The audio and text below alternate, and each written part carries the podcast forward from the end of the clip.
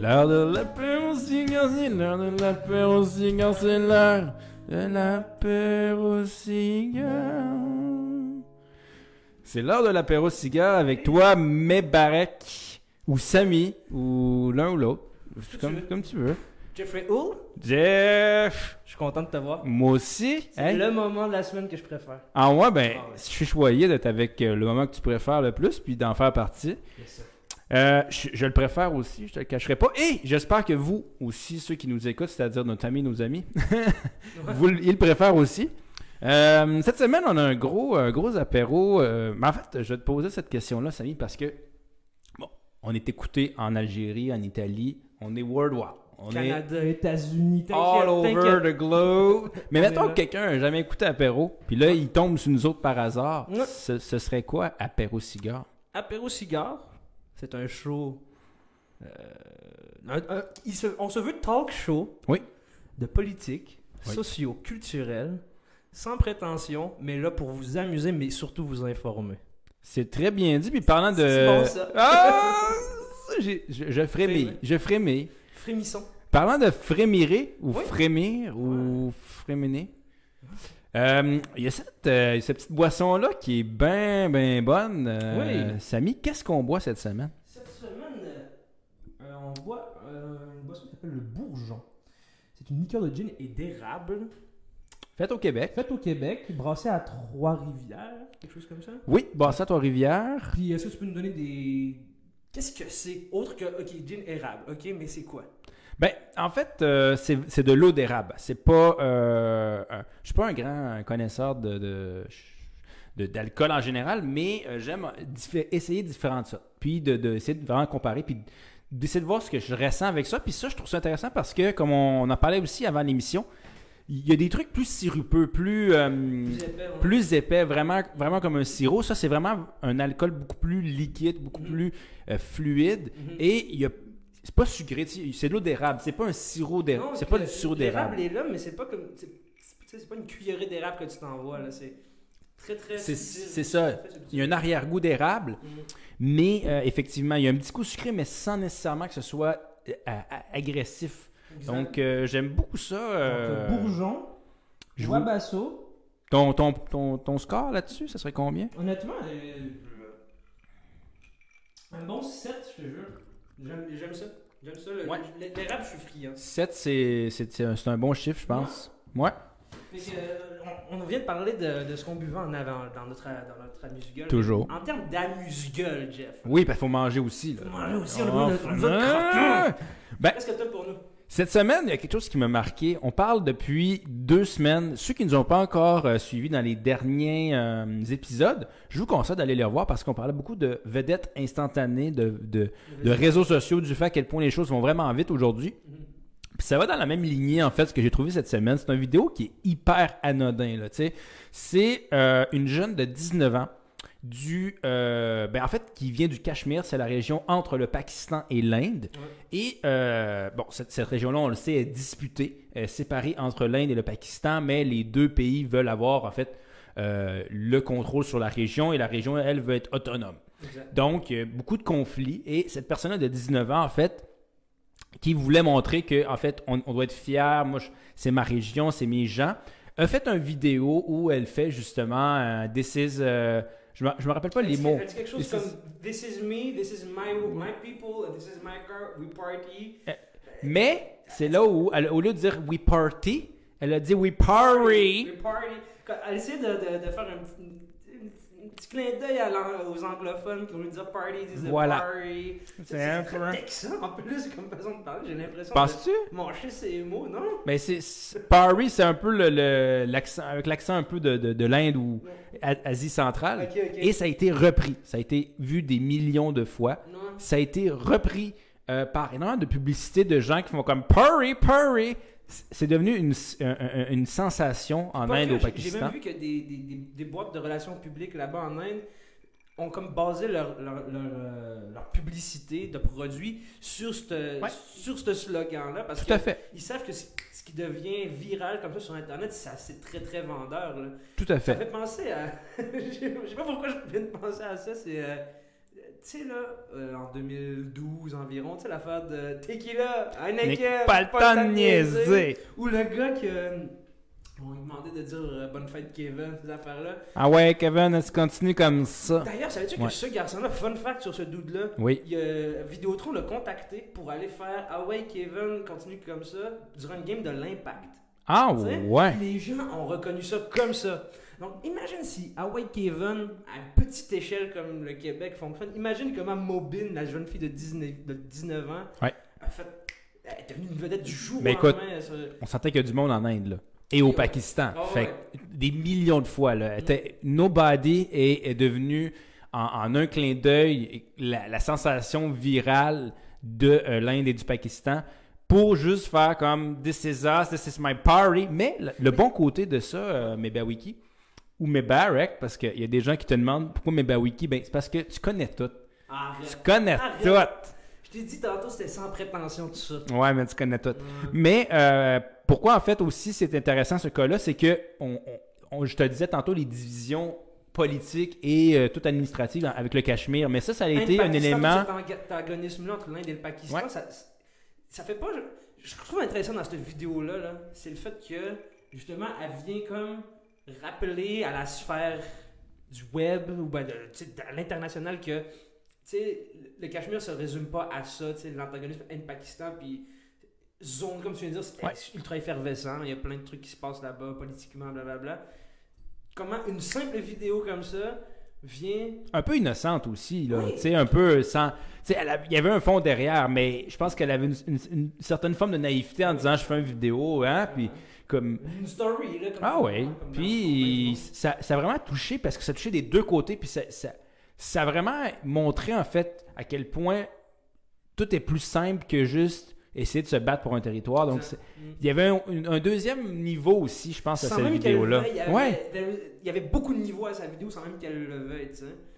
Je savais pas ça allait être repris euh, commercialement. D'ailleurs, d'ailleurs, je me demande si elle, elle se fait une, une cote là-dessus. Tu penses-tu? Mais peut-être. Néolibéralisme économique ou pas? Peut-être. Écoute, elle va peut-être devenir la, la Slumdog Millionaire de, de, de l'Inde, tu sais. C'est ça.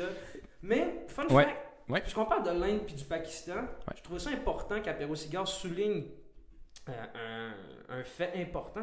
Savais-tu que euh, environ le tiers des féminicides qui se passent dans le monde, le féminicide qui, je rappelle à nos auditeurs, c'est euh, des, des homicides, ça vient du mot homicide et féminin, donc c'est des homicides qui sont...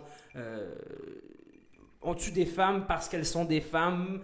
Et euh, bref, on y reviendra peut-être pour la, dé- la définition juste après. Mais euh, ça va être- je voulais te dire qu'en Inde et, au, Inde et Pakistan, c'est le tiers des féminicides mondiaux s'y passent là-bas.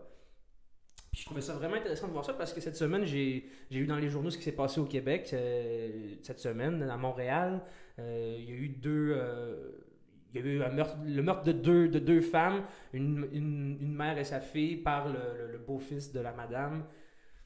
Puis on les, bon, les médias disent que c'est un féminicide, donc ça serait, selon euh, vrai, toute vraisemblance, selon l'enquête qui est faite, qu'on les a tués parce que c'était des femmes dans le sens que ça provient d'une d'une relation conflictuelle entre un homme et une femme, puis l'homme a tué la femme. Tu sais, le crime passionnel, qu'on dit plus vraiment ça, mais ça devient ça.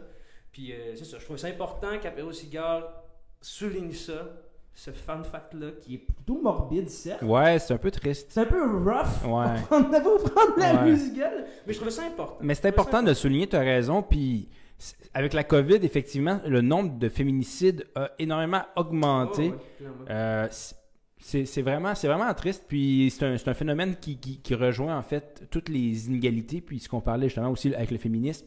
Donc, moi, moi j'espère que c'est anodin que ça va descendre ces chiffres-là parce que ça Ça n'a pas le choix. ça n'a pas le choix, c'est inquiétant. pas en 2000 Hey, à Faites pas- l'amour, pas la guerre. Mais, ça. mais faites l'amour sans oui, c'est Mm. non aussi. Là. Mais, mais faites pas la. Comment Prends-toi un petit verre d'apéro, C'est ça. puis juste chill. C'est ça. Comme, écoute apéro, pense pas à ça.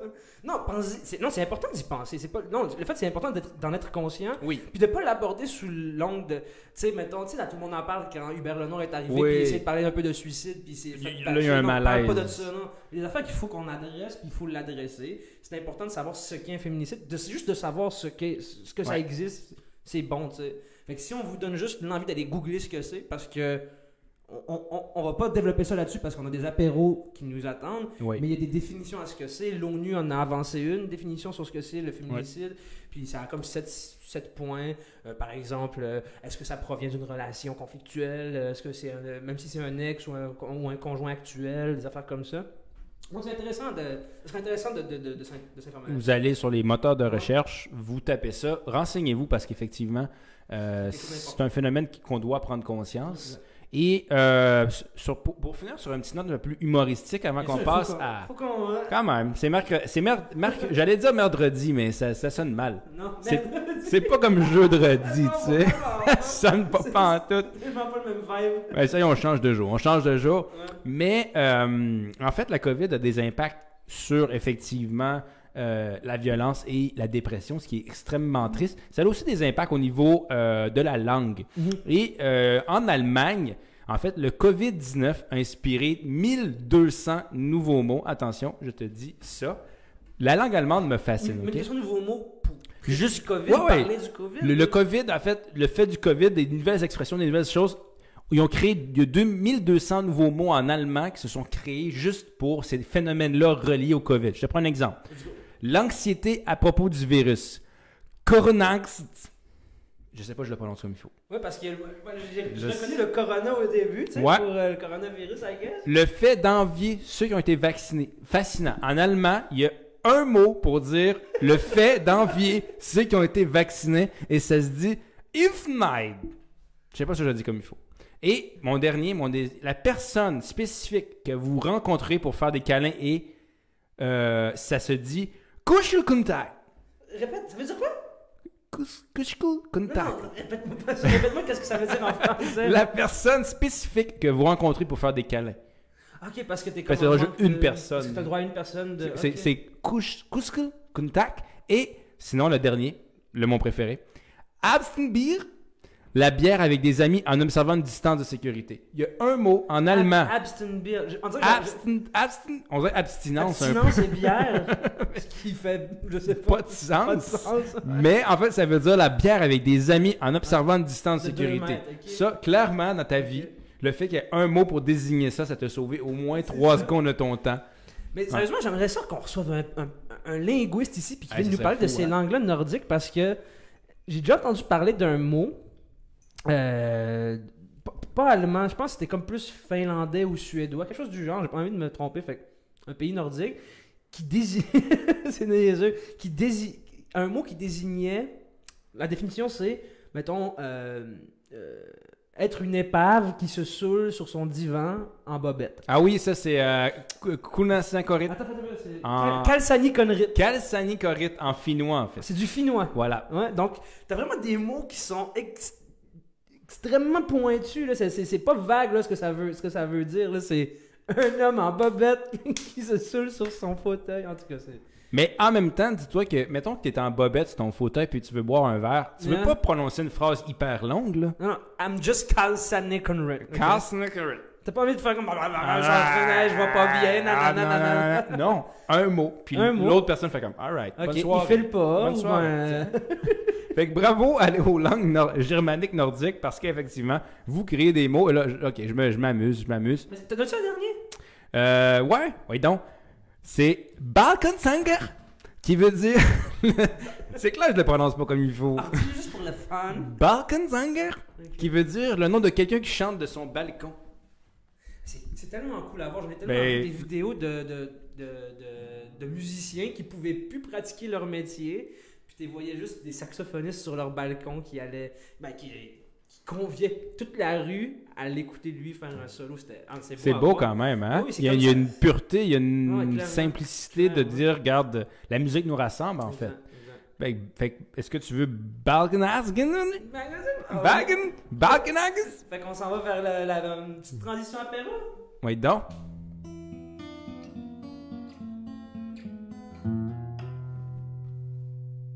Tu, tu, tu nous mets un petit background intéressant, Guérin Bawiki.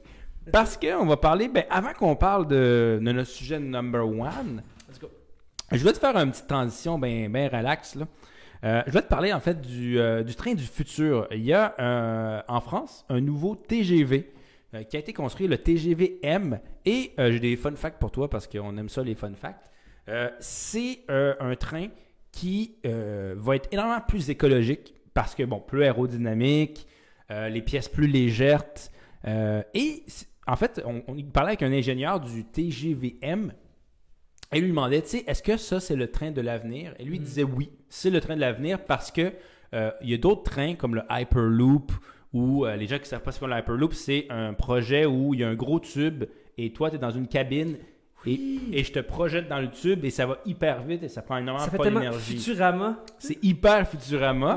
Ouais. Et c'est justement un des projets, je pense, de, de Elon Musk, en fait. Oui, puis il y a déjà une ville en Europe qui, qui, qui teste ce projet-là, Ouais. en fait. Puis j'ai vu des, vraiment les prototypes, ces affaires-là, c'est vraiment intéressant. En même temps, c'est pas proche non plus parce qu'il y a toute une question de sécurité aussi. Comment tu fais pour sortir quelqu'un d'un tube, tu sais? Non, mais imagine un accident de ça. Ben, c'est ça. Donc, sur le train du futur? ben, bref, le, le TGVM, c'est euh, le train du futur qui, en fait, va continuer d'être un, un train qui roule avec des roues. Sauf que, effectivement, là, on va réduire le poids du train. Il va être modulable aussi et euh, beaucoup plus aérodynamique, beaucoup plus profilé. Et l'ingénieur disait justement qu'en fait, c'est pas la vitesse qui va compter. Parce que la vitesse, en fait, ça, euh, plus la vitesse est élevée, plus ça endommage les rails et l'équipement. Donc, on ne pourra pas monter plus puis- cher, plus rapide, plus rapide à l'infini parce qu'au niveau d'un train conventionnel comme on l'a aujourd'hui, Mhm. ce serait pas possible, ce serait pas euh, réaliste parce qu'il y a aussi une question de marché. On doit avoir, il y a des coûts à tout et on doit être capable d'assurer un service. Mais euh, je trouve ça intéressant parce qu'en fait, finalement, le train du futur, c'est lui qu'on a aujourd'hui, mais juste comme avec des petites améliorations. Il n'y aura pas de révolution selon lui parce que euh, c'est une question de coût. Même le train magnétique, moi j'ai déjà pris ça en, ça, il n'y a, Chine, pas des trains en Chine qui. le maglev. C'est ça, ils, sont, ils l'évitent en fait Ouais. sur des céramiques ou je sais pas quoi. Ouais, mais ça coûte hyper cher à produire. Ça coûte hyper rien à exploiter. Je pense que c'est comme 10 cents. Tellement ça, ça prend tellement pas de friction que l'électricité coûte rien parce que il- tu fais juste pousser un peu le train puis C'est ça, mais la céramique en soi qui est ultra conductrice, c'est ça qui coûte super cher ça à coûte produire. hyper cher. Donc, il n'y a pas beaucoup de pays qui se le permettent en ce moment. Puis même la Chine, euh, ben, à Shanghai, il y avait justement... C'est sur une portion qui est très, très, très, très courte, en fait. Parce Tu l'as que pris, toi, Je l'ai pris quand t'étais allé à, quand j'étais à Shanghai. à Shanghai. Et c'est- c'est c'est magique. Mais, mais tu vois pas la vois, Il différence, n'y a, en pas de- fait. il y a- pas de bruit? Non. C'est comme la Tesla du train? ça fait comme ouin. il y a juste c'est très très fluide c'est très fluide. Mais en fait les, les trains en Chine sont extrêmement fluides peu importe là. Donc euh, c'est assez impressionnant en fait. Wow. mais en fait l'ingénieur disait que euh, le, le train du futur c'est le train du présent mais avec quelques améliorations. Mais c'est intéressant vous irez voir ça le TGVM vraiment intéressant. C'est- très beau là, le train avec un super profilage. C'est fou de voir à quel point les, les- la game du train toffé, non? Tu sais, depuis, c'est depuis la révolution Far West, là, industrielle, ouais, ouais, ouais. c'est ça, la révolution industrielle, le Far West, ces affaires-là, les machines à vapeur, puis ces affaires-là, puis ça, ça, ça, ça traîne jusqu'à aujourd'hui. là, Ben, c'est ben, c'est un, un bon parallèle avec ce qu'on va faire plus tard, mais euh, le train, c'est un moyen qui est hyper intéressant parce que, Mm. effectivement, de un, c'est sur le sol, donc tu as, juste besoin de construire un rail avec des roues. Mm. Puis de deux, ben, ça relie des distances. tu sais, C'est hyper efficace comme Mm. méthode de transport. tu sais, c'est- c'est- Tu peux. Tu as des arrêts, je veux dire, c'est.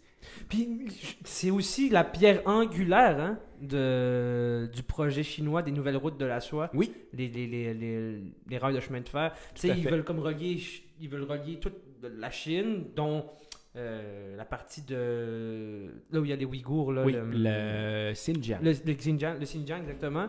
Jusqu'en Europe. tu sais. Oui, tout à C'est fait. les nouvelles routes de la soie, mais qui n'est pas juste une, une seule route, c'est genre vraiment un réseau de routes qui traverse bon, le Kyrgyzstan, Ouais. puis ces affaires-là, toutes ces places-là, tout le, euh, le, le- le centre asiatique. Et le plus gros constructeur de trains au monde est chinois. Et chinois. Oh oui, donc faut, faut, faut Ok. arrêter de penser qu'en fait les Chinois font juste des, des jouets à mettre au Toys R Us. là. pas du tout, pas du La tout. Chine produit des téléphones, des trains, euh, la, la Chine ont des ingénieurs, ils ont des brevets. Ouais, ouais. Je veux dire. Et la route de la soie, justement, ça, ça sert aussi à, ça- à exporter justement, justement, les technologies comme les trains pour dire, bon, ben, par exemple, moi je suis la Chine, toi tu es le Kazakhstan, ben, Mm. je te, tu sais, on, on fait une entente, tu, tu vas me donner euh, un laissez-passer, finalement, on va avoir une entente économique, Mm. mais en même temps, tu vas aussi acheter mes trains parce que, bon, ben, t'es habitué de travailler avec moi, donc Ouais, c'est, le ils, deal. un- ils exportent aussi, en fait, leur savoir-faire et ils trouvent des partenaires économiques, donc ils- la route de la soie, c'est vraiment, ça va beaucoup plus large que juste, ah ben on passe sur un train, tu sais. Ouais, non, clairement mais, pas. euh, mais bref, allez voir ça, TGVM. Ouais. Et ça, ça fait un peu un bon euh, parallèle avec ce qu'on veut parler aujourd'hui. Euh, C'est-à-dire construire ou déconstruire. C'est le thème de l'émission. Ouais. Euh, on parle souvent aujourd'hui, ben, on a depuis, je dirais, le rapport Brundtland des années euh, 70 à peu près. On parle d'écologie, on parle de- d'environnement, le développement durable, tout ce qui est, disons, protéger la nature, écologie, peu ces mouvements-là sont aujourd'hui beaucoup plus d'actualité, on en entend partout. D'un autre côté, on a euh, le côté économique où, bon, euh, il faut continuer à, à produire pour faire de l'argent, avoir un niveau de vie qui est, qui est de plus en plus élevé, Mhm. euh, une, quali- une qualité de vie, un pouvoir d'achat, etc. Donc, on a, Ouais. on a toujours, cette, je trouve, cette dualité-là entre l'économie et l'écologie. L'écologie, exactement. Et là, je voulais, j'avais justement ce... euh, Fun fact, Vas-y.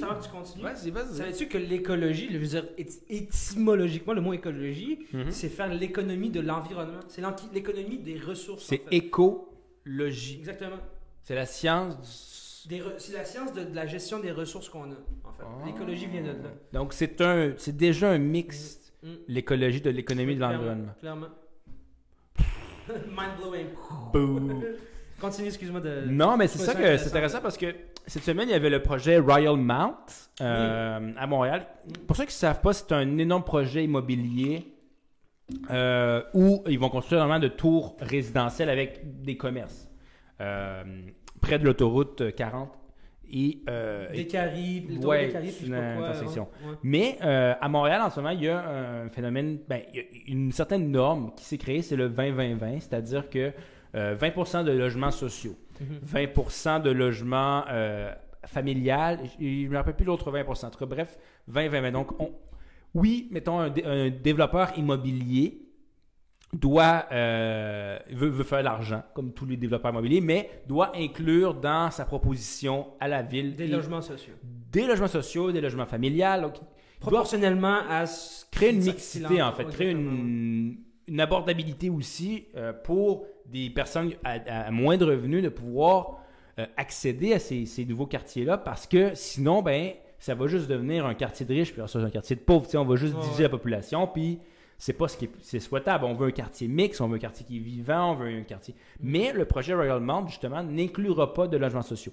Les, euh, les responsables du projet disent qu'en fait, juste à côté, il y a un autre projet qui, lui, est réservé en fait à une clientèle de, qui, qui est plus, plus abordable. Et donc, euh, pour eux, il n'y a pas un besoin. Nous, on est complémentaires, donc il n'y a pas un besoin de créer des logements sociaux à Royal Mount. En même temps, on s'entend que Royal Mount, c'est comme le luxe du luxe. C'est des grosses marques, c'est des, c'est des quartiers, Oui, oui. c'est des, des hautes coutures français qui vont être là. ça, Louis Vuitton veut déjà, Louis Vuitton. s'installer là. Fait que Mm. eux, ce qu'ils veulent, c'est créer vraiment un truc très branché, très high class, où des gens d'une certaine classe vont avoir accès. puis ça va probablement avoir des prix assez élevés. Ouais, Donc, ils n'ont pas un intérêt au logement social. Mais moi, en fait, c'est ça que je me demandais, en fait.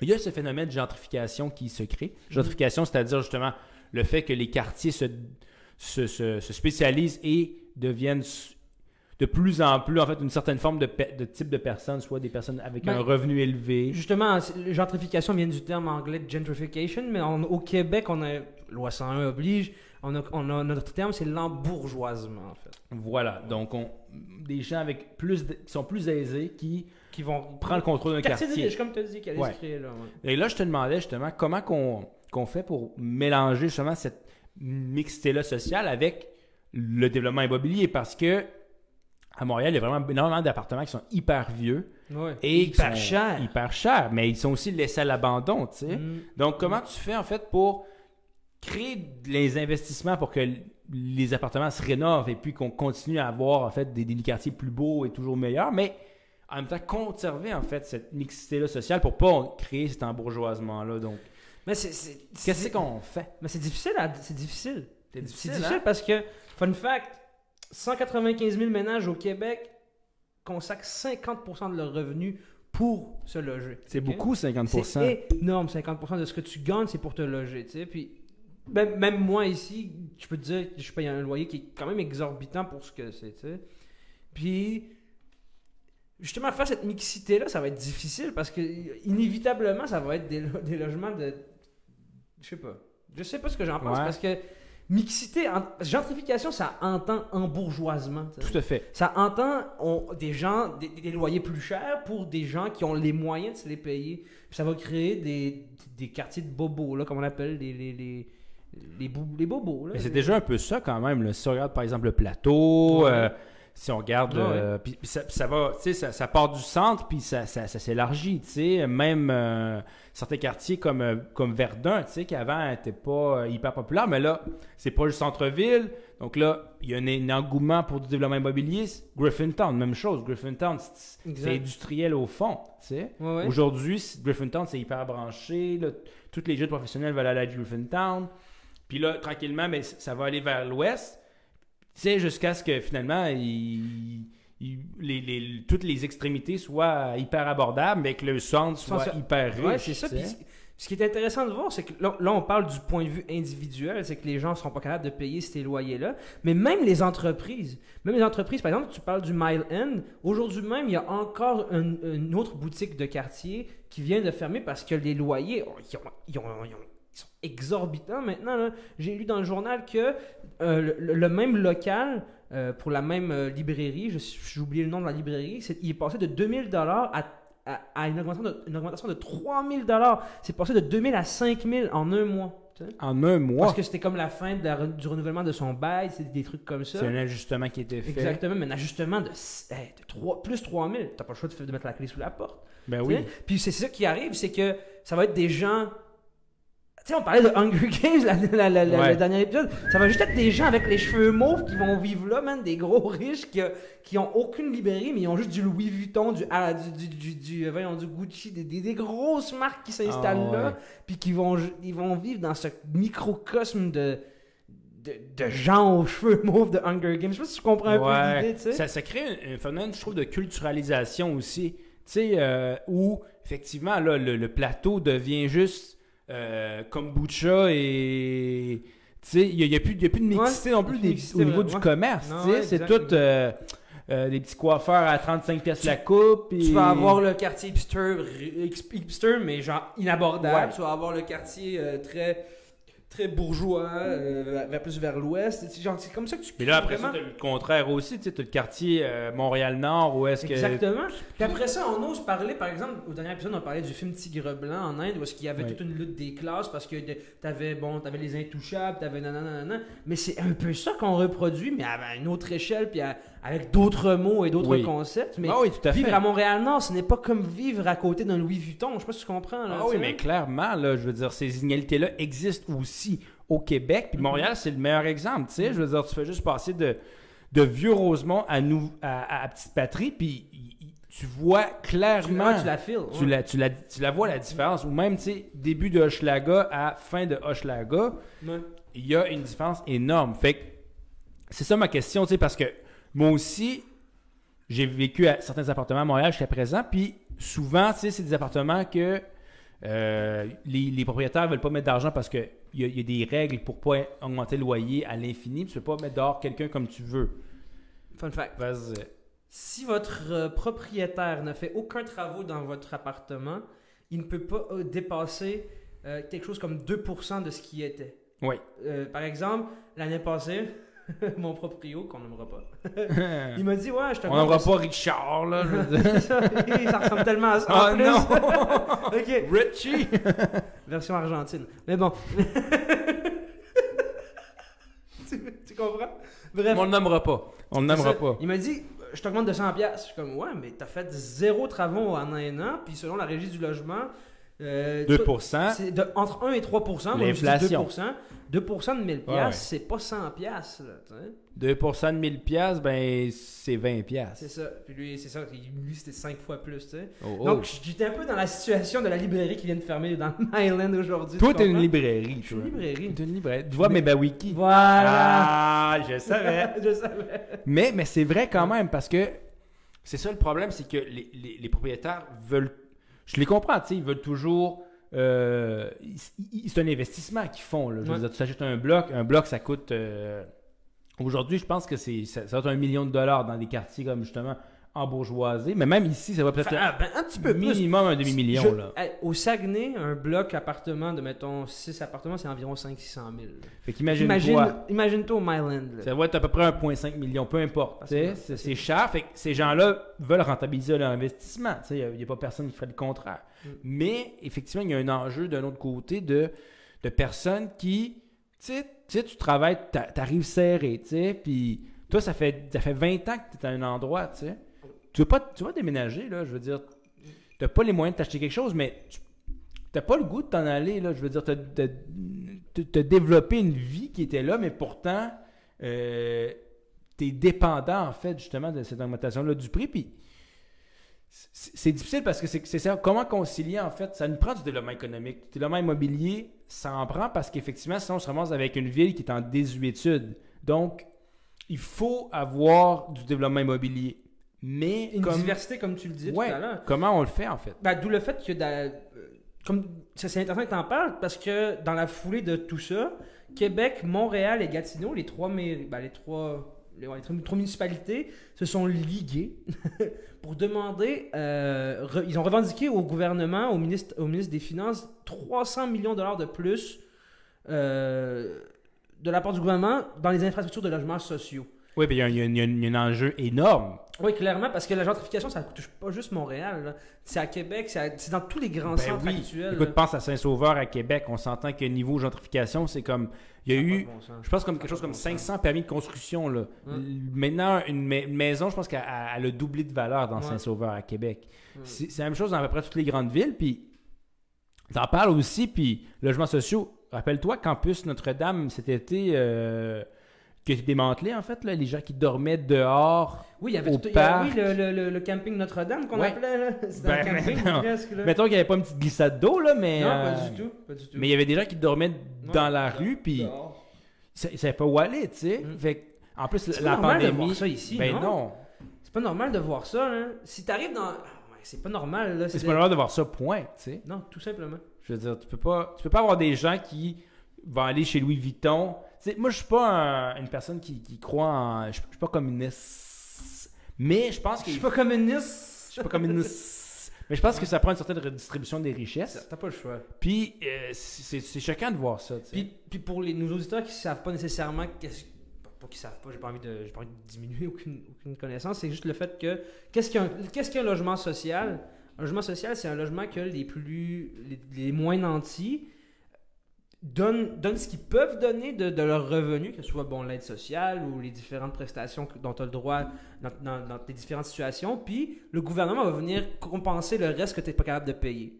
Fait que ça, ce qui ce qui est intéressant de voir, c'est que les logements sociaux, juste tout à l'heure, on, on- parlait de, des, des- des- personnes mar- marginalisées, mais ça répond justement à la demande des plus vulnérables, ces logements sociaux. Donc, on parle des vieux, euh, des vieux, j'appelle les vieux, mais bon, les, aînés, les- on parle des autochtones qui, qui- qui sont souvent su- qui sont souvent victimes de marginalisation sociale. On parle des mères monoparentales. euh, on parle des, des- des gens qui ont moins de revenus parce qu'ils ont moins les capacités pour pouvoir avoir ces, ces revenus-là.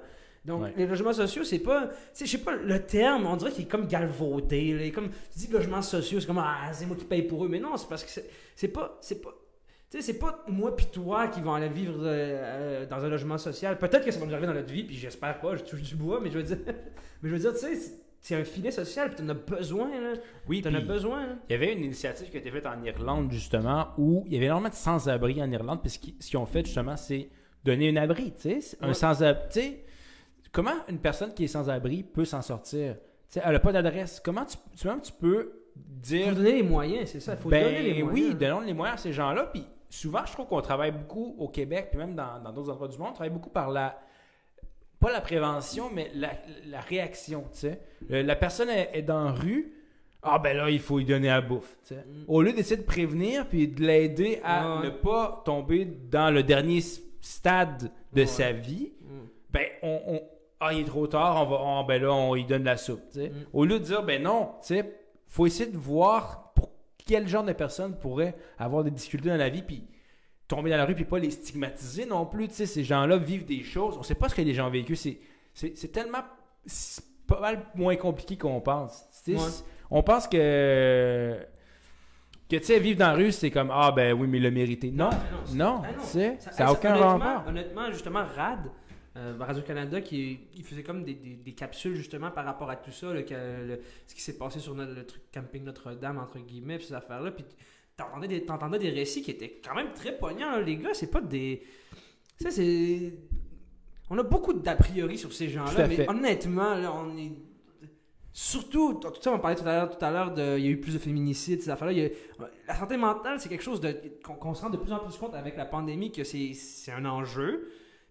Honnêtement, du jour au lendemain, tu peux basculer vers ça, tu sais. Ah oui. fais un gros burn-out de n'importe quoi, puis t'en es, t'en es là. T'en es là, tu peux plus rien. euh, Tu, t'en, es là, puis t'as besoin de ce filet-là. Puis c'est, puis c'est, c'est rassurant de savoir qu'on a tous droit à ce, filet-là. Je suis tout à fait Pas se d'accord. péter les bretelles que, ah, regarde, moi, là, moi, je suis bien en ce moment, je vais toujours être bien. Non. Je suis tout à fait d'accord. Relax. Mais je pense que si, si on parle de, en conclusion un peu de ce qu'on disait, je pense qu'il n'y a pas de, recette miracle. Non. Mais euh, je pense que ça prend une certaine volonté aussi. Ça prend une volonté des développeurs immobiliers de dire, regarde, je vais faire un petit peu moins d'argent, mais je vais développer quelque chose qui est, qui est une, long- qui a une longévité pour la société, puis tu sais, qui s'inscrit dans le projet d'un quartier. Tu sais, je pense qu'il y a une- il doit y avoir un effort qui est fait pour dire, ce projet-là, en fait, c'est pas juste pour faire de l'argent, mais c'est aussi parce que je veux m'inscrire dans le projet du quartier, je veux, je veux que ça... Tu sais, je, je veux m'adapter. Durable. Tu sais, le Ouais. développement durable, c'est pas juste pour les écolos puis ces affaires-là. Le développement durable, c'est que de plus en plus, on se rend compte que tout ce qu'on fait doit être durable. Il se doit être Ouais, être tu peux pas durable. faire quelque chose juste pour quelques, quelques, deux- quelques années. Puis... Bon, puis on va revenir tantôt quand on va parler des. Bon, on a un apéritif qui est, qui, qui est par rapport aux abeilles, à l'écologisme. Construire ou déconstruire. Puis c'est ça, il faut construire, déconstruire, mais construire durablement, tu vois? Oui, je veux dire, pense, à long terme, tu sais, avoir une vision, je pense que c'est ça qui, qui des fois, tu sais, essaie de voir plusieurs éléments dans un ensemble, puis Mm.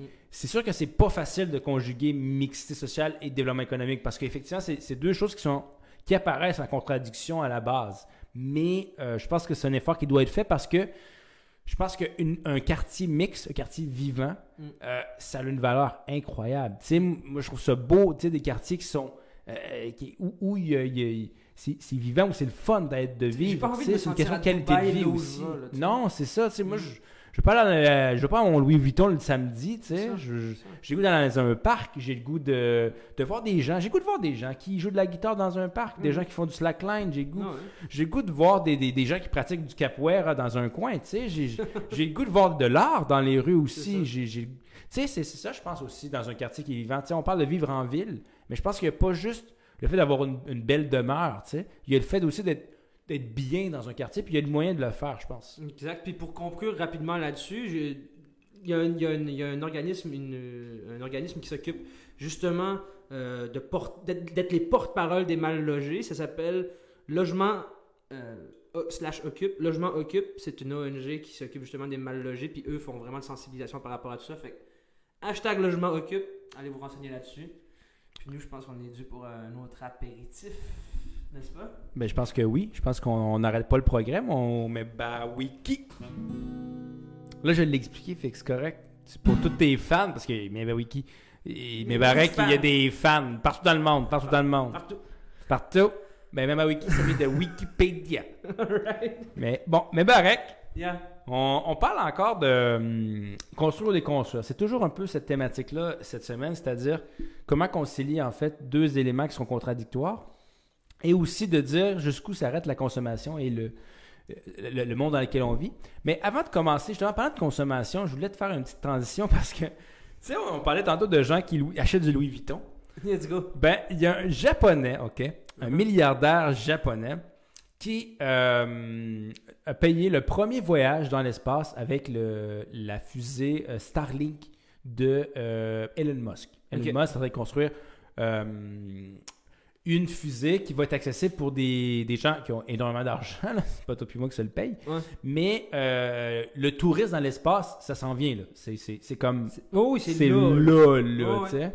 Puis euh, lui, cette personne-là, a payé euh, un voyage dans l'espace, le premier de l'histoire de, cette la fusée que développe Elon Musk. Et euh, il était supposé aller avec sa blonde, mais c'est clair que le- sa blonde n'a pas marché. Donc là, il propose à 6 à 8 artistes de y aller avec lui. Comme, je vous paye le voyage, là, ça vous coûte rien, tout est gratuit. on- Mais c'est quoi, c'est- Tu montes, tu descends, c'est quoi? Ouais, je pense, je sais pas exactement les détails, mais je pense que tu passes quel- comme la liberté un peu. Là. Tu passes quelques jours dans l'espace, tu, re- tu reviens, Euh, tu, tu- tu- tournes en orbite de la Terre, tu reviens, puis tu vois la planète. Hmm. Euh, puis, puis c'est une coupe de dizaines de millions. Là. Je pense que c'est 40 quelques millions. En tout cas, Mhm. je sais pas combien ça coûte, mais c'est, Mhm. c'est pas euh, je vais m'acheter un céleri à l'épicerie. Mais cette personne-là, en fait, a décidé d'inviter, en fait, 6 artistes. Et ce qui est fun avec ça, c'est que ce milliardaire, le milliardaire, milliardaire euh, j'ai- est-ce que j'ai son nom? Son petit, son petit blaze. J'ai son petit blaze. Euh, j'ai, j'ai pas... Ah oui, euh, Monsieur Maezawa, Ma- C'est d'origine chinoise? d'origine japonaise, Japonaise, ok, excuse. qui a fait son argent dans le, dans le design, dans la mode. Ok. Propose à 6 à 8 artistes de voyager avec lui et il n'y a pas exactement de critères précis. En fait, c'est tous des gens qui créent. Ça donne bien parce qu'à Apéro Cigar, on crée. Yeah. Donc, je me suis dit, écoute, on est là. konnichiwa! si jamais vous, ça vous tente, nous autres, on est vraiment sympathiques. Deux personnes dans l'espace, on prend pas de place. Euh, On a, on a juste besoin de notre petite table, puis notre petite. notre ça, puis ça. Je- ça. On, a, on amène le, le bois d'apéro. Ah oui. On est là. Ça va devenir une icône, ça. T'inquiète. Ben, euh, on est là, là. Mais ouais. Mais j'avais entendu parler de, il y a quelques années de euh, Virgin Mobile, Oui. qui eux aussi offraient des voyages dans l'espace comme ça. Oui, il paraît que le réseau Internet est meilleur en haut. ouais. Ouais, Virgin est meilleur en haut ça, toi. Ouais, c'est. euh, comment il s'appelle? Le milliardaire. euh, De Virgin? Oui. Tu Euh, connais tous les noms de milliardaires, toi? Ben, regarde. Tu mets du bon bord. Ouais. Ben, c'est. euh, c'est que- lui qui a créé Oracle, en fait. C'est- Comment il s'appelle? Ah oui. Je le euh, cherche. je sais pas pourquoi j'ai dans ma tête là, un gars qui a aucunement rapport, c'est le créateur de Mega Upload. Richard Branson. Ok. Voilà. Quelqu'un que lui aussi peut se permettre euh, un petit voyage pas pire Ouais. euh, sans trop. Tout ça. Il n'y a, pas- y a- y a pas trop peur de la fin du mois, mettons. C'est quoi le nom du gars qui a créé Mega Upload? Tu sais, là, dans le temps qu'on écoutait des films, pis t'avais le droit juste à 72 minutes. Ah ouais? Ça tu de Mega Upload? C'est quoi? Tu sais, t'es streaming, t'avais le droit à 72 Moi j'avais minutes. LimeWire, moi. Ok, Ben oui, justement, lui, il était dans ce game-là aussi. Dans le piratage Il s'appelait. Kim.com. Kim.com. Puis c'est un blanc, là, mais genre, euh, il, aurait fait son nom pour Kim.com. Comme Kim.com. En tout cas, Chapeau. chapeau. Chapeau. En tout cas, C'est c'était- milliardaire, là. là. Ah, quand t'as de l'argent, hein. T'as du temps puis de l'argent. C'est ça. Mais ouais, que. Puis quoi, c'est quoi qui va arriver? Ils vont, ils vont faire un EP? là? Ils vont faire un album de rap euh, en haut, c'est quoi? Je, je pense qu'il veut juste. Il veut juste triper, je sais pas. Et il y, a, il y a une bulle qui est passée, puis il a dit Moi j'invite 6 à 8 artistes. Mais comme je te dis, la définition est hyper large. là. C'est des gens qui créent. Je veux dire. Moi, je crée un dessin animé euh, ou je, un, je colorie quelque chose, je pense que je peux être éligible. J'ai l'impression qu'il y a. En tout cas, bref, ben, on va en envoyer notre CV à On- on monsieur on Maezawa. On, on va même t'envoyer une lettre de motivation, tu sais. En japonais, je suis pas sûr, par exemple. Non, non. Je sais pas, je peux. Non, Je suis non. capable d'écrire. Ouais. En tout cas, à voir ton accent allemand, à lire l'allemand, je sais pas comment ça va se donner en japonais. Balkening C'est quoi, c'est Abstin, Abstinbira? Abstinence. oui, on parle de construire, de construire, mais ben oui, c'est la même petite transition parce que euh, il y a le port de Montréal qui s'agrandit. Ouais, Euh, je sais pas si tu as remarqué ça cette semaine, probablement, parce que j'en ai entendu parler. on en parle. fait que Puis ça va être en rive sud, c'est pas loin. c'est à côté. Ouais. À côté, c'est à Verchères, je pense. Ben, c'est pas loin. Euh, ça fait quand même qua- 40 quelques années, je pense 48 ans, que l'organisation Port de Montréal avait acheté euh, des terrains autour, en fait, dans cette situation-là, pour agrandir le port. Ils savaient que ça s'en venait. Et puis, euh, là, ça a été approuvé finalement par le ministre, M. Wilkerson. Et euh, ça inclut plusieurs recommandations, en fait, pour faire en sorte que ça respecte euh, l'environnement parce qu'il y a euh, une population de poissons, Ouais, des poissons, des grenouilles. chevaliers, je pense. Ouais, ben, j'ai pas checké. En tout cas, bref, il y a, l'espèce, mais vas-y, je t'écoute. il y a- il y a- c'est des populations en péril juste à côté du port. Mhm. Et euh, en fait, c'est ça, en fait, c'était ça l'enjeu, c'est qu'il y avait un peu ce conflit, con- conflit entre les écologistes et les, les- gens qui sont Promoter ce qui projet. voulaient faire la production du projet. C'est-à-dire que euh, le port de Montréal, effectivement, a besoin d'agrandissement. les capacités aujourd'hui, on le voit avec la, la globalisation, sont, sont plus grandes. Mhm. Euh, et euh, les, les conteneurs aussi sont beaucoup plus gros. Les cargos conteneurs sont plus gros qu'avant, donc on a besoin en fait d'un espace qui est beaucoup plus facile. Et aussi la capacité de chargement doit être plus grande. Donc, il y avait des raisons derrière l'agrandissement du port de Montréal. Par contre, d'un autre côté, les écologistes disent, ben, tu sais, ces populations-là en péril, c'est pas, ça ne nous satisfait pas en fait. C'est pas, euh, on, ne, on ne les protège pas suffisamment et euh, on, on- on fait l'économie au détriment en fait de la protection Dans la de protection de, de- de la biodiversité qui est présente à cet endroit. Voilà. Donc moi je voulais voir un peu ce que tu en pensais par rapport à ça. Qu'est-ce qu'on fait? On construit, on déconstruit? Je sais pas, parce que tu vois, c'est que quand tu te mets dans la peau des gens qui sont slackés, entre guillemets, que, que leur- qu'on les a mis au chômage forcé parce que le port de Montréal n'est pas, n'est pas à l'œuvre. Par exemple, comme le port de Davie à, à, à- à Ouais. Lévis. Euh, J'ai un ami qui travaillait à, dans- à ce port-là. Quand, euh, quand, quand on coupe les valves de, des barri- de, de- de ceux qui donnent l'argent puis que ceux qui, ceux qui promotent le, le- le projet, quand, quand on coupe les valves, ben, c'est plus de 2000 personnes qui n'ont pas de job. tu sais. Puis, quand tu te mets dans la peau de ces gens-là, c'est des gens qui ont des familles, blablabla, ils vivent tout à Montréal, Rive-Sud, ces affaires-là, puis eux, ils veulent juste ça, cette création d'emplois parce que de ce que j'ai lu, je pense que ça, va- ça allait créer comme 3000 emplois ou 3 Pour la 4000 emplois pour la construction. et plus de 1000 emplois pour l'exploitation Ouais, de de quelque chose- 600, en tout cas, bref, plusieurs centaines C'est ça, d'emplois. plusieurs centaines d'emplois. Ouais. Donc, tu vois que ça va créer vraiment une certaine prospérité au niveau de ces, de ces gens-là.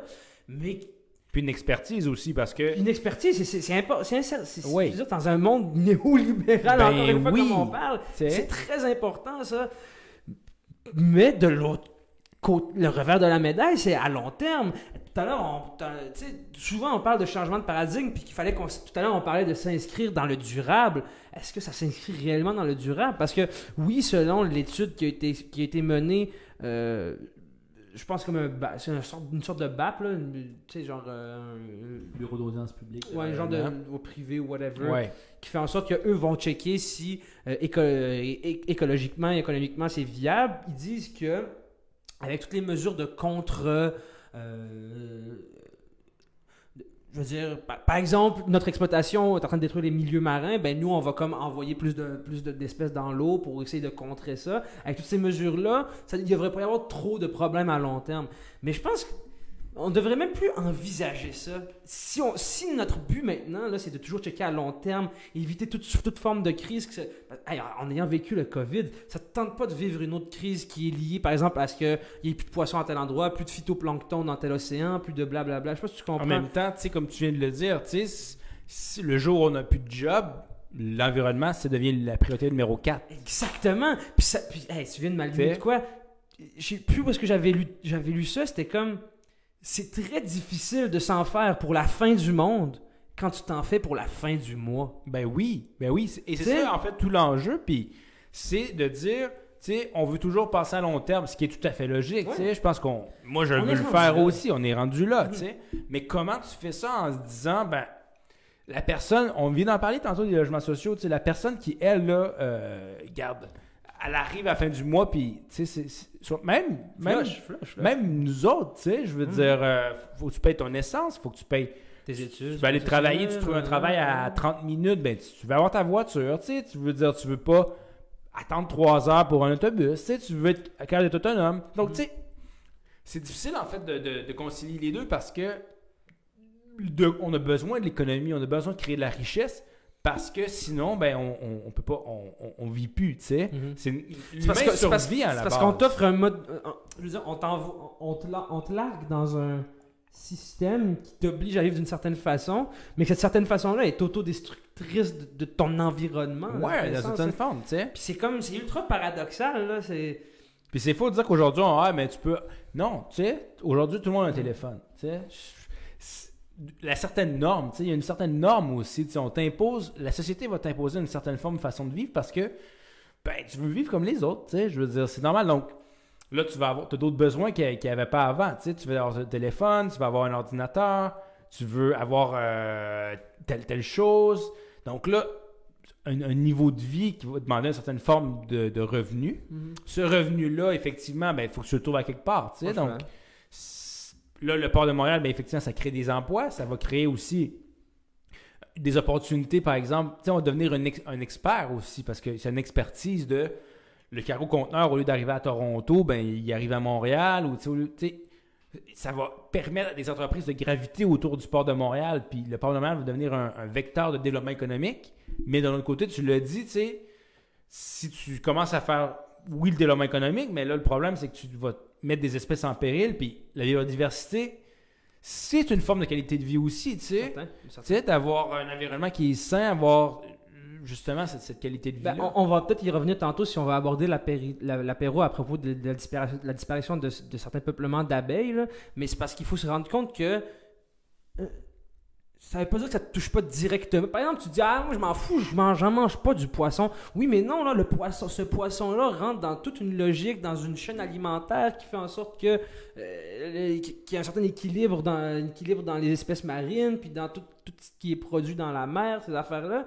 Donc, tu sais, si tu veux voir les affaires à long terme, j'ai l'impression, il, il faut comme, il faut comme laisser à part comme ton égoïsme un peu de, tu sais, tu parlais tantôt, ouais, moi, sais, je travaille à 30 minutes, il me faut ma voiture, nanana, mais alors que d'un autre côté, on te dit, il faut prendre de plus en plus les transports en commun, le REM, ces affaires-là qui s'en viennent, puis tu comprends, c'est construire et déconstruire, mais tu sais pas quoi faire parce que t'es comme, t'es tout, t'as- t'as- entre guillemets, t'as les fesses entre deux chaises. Tout à fait. Tout le temps. C'est bien dit, puis c'est c'est vraiment ça. Je pense que le, le dilemme est tellement difficile, construire ou déconstruire, c'est Sorry about that. construire ou déconstruire la patère.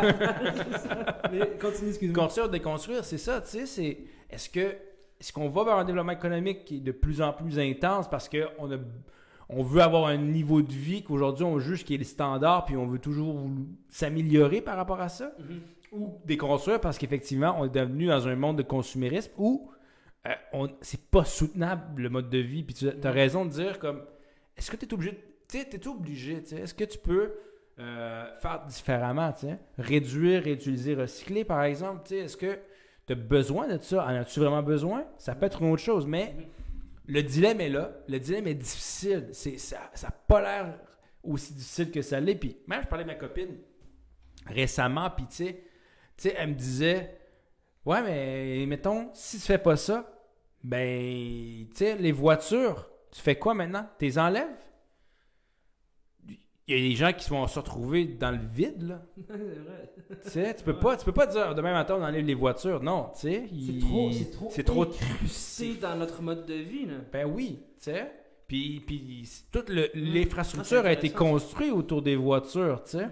Fait que là, les Nous, gens. Notre réseau routier, pendant très longtemps, pendant très longtemps, il était basé sur le- les piétons. Pendant jusqu'en 1000, 1000, 1500, mettons, jusqu'à l'apparition des charrettes, parce que de plus en plus, des routes étaient faites de plus en plus pour les charrettes. Mais maintenant, les routes, le réseau routier, 100, bon, je vais pas dire 100%, mais pas un bon 80%, Accès c'est pour les voitures. Oh, ouais. Pour les voitures, l'accès des voitures et comment gérer le parc immobilier, le, ouais, le- le parc Ouais. automobile du- de, de- de- de ton endroit. En même temps, comment tu veux être compte dans le sens que, tu sais, l'automobile, c'est que tu te dis, tu sais, ouais, mais, ouais, mais je peux être en, en 15 minutes chez moi, tu sais, pourquoi je me priverais de ça, tu sais, alors qu'effectivement, oui, tu pourrais te dire, je, je prends pas ma voiture, ça va être plus long dans ma journée, je vais pouvoir en faire moins, mais ça respecte le rythme naturel de ce que c'est, tu sais, les choses prennent du temps, puis t'es pas obligé de, tu sais, moi, par exemple, j'ai commencé à faire mon épicerie à pied, tu sais, parce que je me dis, tu sais, t'es pas obligé de prendre ta voiture pour aller faire l'épicerie, tu sais. Tu prends le temps, ça, ça te prend 10 minutes au lieu de, ou 15, ou au lieu de prendre 3 minutes parce que tu vas avec ta voiture, mais c'est ça que tu sauves, tu sais. Mais ça, c'est un exemple que moi je fais, mais je veux dire, le point c'est que la voiture est efficace. Fait que pourquoi moi je me priverais d'une efficacité? C'est un point que tu peux, tu peux voir de ce côté-là. D'où le fait que je te disais tout à l'heure, il va falloir qu'on fasse comme abstraction d'un certain égoïsme. Ouais, mais c'est dur. de certaines individualités. Puis, Jeff, peux-tu te parler de, de quelque chose? On t'apéro. T'as apéro? Ben, il y a les joies du direct. Ça fait comme une heure qu'on est en, en direct. Ouais. Il faut vraiment que j'aille à la salle de bain si vous voulez que le reste du contenu soit plus, important, plus intéressant. Donc, on fait-tu un petit 25 secondes de silence, puis ou ben de. Tu, tu entertains les gens, mais je reviens dans comme 25 secondes? Ben, on fait un mini, euh, mini pause.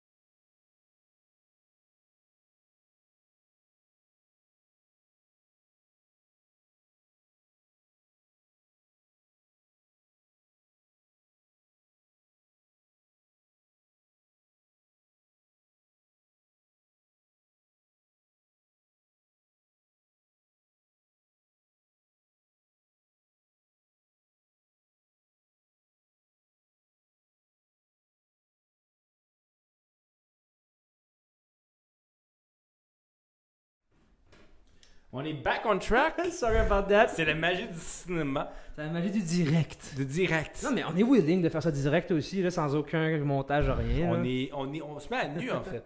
Totalement. On- J'avais envie d'aller à la salle de bain. Je suis allé à la salle de bain. Voilà, c'est ça. c'est ça. Let's go. Fait que, bref, c'était euh, cette partie euh, apéro. Il nous reste en fait une dernière partie avant qu'on. On... Tu voulais parler des abeilles justement parce qu'effectivement, On en parle maintenant ou c'est pas notre prochain apéro ou... ben, ça, ça fait partie de la même chose. C'est, c'est, c'est- Ah, ben. Ouais. Tu disais, tu parlais justement que les abeilles en fait c'était. Ça, ça n'a pas l'air relié, Ouais. mais euh, ça l'est. Puis les abeilles en fait jouent un rôle beaucoup plus important qu'on le pense. Totalement, totalement, parce que tout à l'heure, euh, en, en abordant toute cette histoire de est-ce qu'on va, on- on- est-ce qu'on va euh, y aller de l'avant avec ce projet du port de Montréal, est-ce que, euh, est-ce qu'on est en, train de plus miser sur l'économique au lieu de l'économie de l'environnement, Ouais. Donc, Donc, l'écologie? est-ce qu'on le fait le port de Montréal ou pas? Ou même le port de Québec avec Laurentia aussi. Est-ce qu'on agrandit ou on n'agrandit pas? Je sais pas. C'est pas facile, hein? Je sais pas. Tout à l'heure, tout à l'heure, on- c'est comme avec les, c'est comme avec les, les, quartiers, les quartiers de la gentrification quand on parlait Ouais. tout à l'heure. Tout à l'heure, c'est euh, l'étalement urbain. Ça fait partie de tout ce concept-là de gentri- gentrification, comme étaler la ville, donc créer des nouveaux quartiers qui vont bon être, riches et être pauvres ou whatever. Mais l'étalement urbain, ça a des conséquences sur notre environnement qui sont quand même, quand même importantes. Là. Comme dans ce cas-ci du, du port de Montréal, oui, il y a les poissons, mais dans l'étalement urbain, quelque chose qui, euh, qui a beaucoup retenu mon attention ce- cette semaine parce que j'ai lu beaucoup sur euh, l'utilisation de pesticides en Colombie. Tu m'as envoyé un, un- Ouais. un- un article là-dessus. Puis j'ai vu que les abeilles, les abeilles, c'est, les abeilles, c'est qui sont une pierre angulaire de notre, de toute la pollinisation des végétaux qu'on consomme. Ben, ils sont, ils sont vraiment, c'est vrai. Fun fact, un tiers de la population d'abeilles chaque année meurt, tombe. Un tiers C'est quand même cool. là. de tout ce qu'il y a chaque année tombe. Les abeilles, ça, ça a l'air absolument banal, mais ils jouent un rôle absolument essentiel. Ex- exactement. On, on les appelle des, euh, des espèces sentinelles. C'est-à-dire que euh, les abeilles jouent, jouent, euh, jouent le rôle d'un bioindicateur. C'est-à-dire que quand les abeilles vont mal, c'est-à-dire que autour de toi, ça va comme pas bien, puis ça, ça risque de mal aller. Par exemple, tu dis, ah, les abeilles, je m'en fiche, là, je- je- j'en mange pas tant que ça du miel, moi je suis plus sirop d'érable. Ah, Tu sais, Mais non, il n'y a pas que ça. d'œil. Il faut pas oublier que, que, par exemple, ok, si toi, tu es vraiment un gars viandeux, là, tu aimes vraiment la viande, ben dis-toi que le bétail que tu consommes de façon abusive et qui contribue au réchauffement climatique, on y reviendra. Ben, c'est clairement ça. Mais ce bétail-là, Jeff, il se nourrit de quoi? Ben de luzerne, de, de trèfle, des affaires qui se trouvent par terre. Puis c'est qui qui fait la pollinisation de ça? Les abeilles. Exactement. Puis, euh, voilà, en sachant qu'un tiers des colonies d'abeilles chaque année meurent, tu, tu vois que, tu vois que l'activité humaine a un impact, pas juste sur le site. Je veux dire, dans, toute dans, toute, dans toute cette game de. Ben, j'appelle ça une game. Dans, toute dans, toute, dans toute cette affaire écologique-là, de, sauver l'écologie, toutes les affaires des accords de Paris, euh, Greta Thunberg et tout, on parle souvent de CO2, d'effets d'effets d'effets de serre, des affaires de même, mais on parle pas d'extinction de- de- de- d'espèces sentinelles et d'espèces pollinisatrices comme les abeilles. J'ai l'impression que ça, c'est beaucoup plus tangible pour nous parce que, euh, un autre fun fact avant de te laisser, de te laisser jazzer aussi là-dessus, euh, la Whole Food Market, qui est une, euh, une entreprise, euh, ben, puis un lobby, le Whole Food Market, c'est comme un lobby un peu bio aux États-Unis. Ils ont fait une étude à savoir euh, qu'est-ce qui, du jour au lendemain, il n'y a plus d'abeilles. Qu'est-ce, à quoi ressembleraient nos étals à l'épicerie? Puis, selon leur étude, selon 400 423 produits qu'on retrouverait dans les épiceries, plus, environ 237 ne seraient même plus trouvables. Il n'y a pas que le miel. Il y a tout- toutes ces. Dis, dis adieu aux pommes, aux abricots, aux blablabla, à tous les fruits que tu aimes parce que il y a- ben, les rendements de des, arbres, des arbres fruitiers seraient plus Parce que eux les mêmes. vont apporter justement ces différentes essences-là ailleurs et reproduire tout ça. Donc, Exactement. C'est comme un peu un relais en fait. Exactement. Les, les abeilles, c'est- la pierre angulaire de ce qu'on mange. Wow. Selon une étude française, 70% des végétaux consommés en France, consommés dans le sens manger, 70% sont.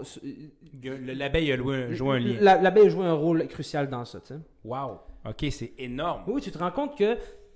Puis ça me fait penser tellement euh, euh, à, à ce, scénario apocalyptique dans le film Interstellar. Je sais pas si tu t'en souviens Ouais. de ce film-là, que tu voyais que les récoltes, en plus du réchauffement climatique puis de la sécheresse, tu voyais qu'il y avait, il y avait aucune diversité parce que justement, quand il n'y a plus aucune diversité, c'est parce que justement, il n'y a pas eu de, de pollinisation. Puis comme tu viens de dire, apporter cette espèce-là de plante-là ailleurs, blablabla, blablabla, Mais, tu tu sais, comprends? on parle justement de, de développement durable puis de euh, réchauffement climatique, mais moi je trouve que c'est pas juste une question de réchauffement climatique, c'est une question de qualité de vie, moment donné, tu sais. Mm. Si on, est-ce que ça, ça tente vraiment de- de- d'être dans un environnement où il y a une pollution atmosphérique immense, une pollution lumineuse immense, il y a du stress, il n'y a aucune végétation autour de toi? Mm. Comme tu dis, il y a, des, il y a une diversité d'aliments à manger qui vont disparaître parce qu'on n'a on a plus les- les- la capacité environnementale pour la soutenir.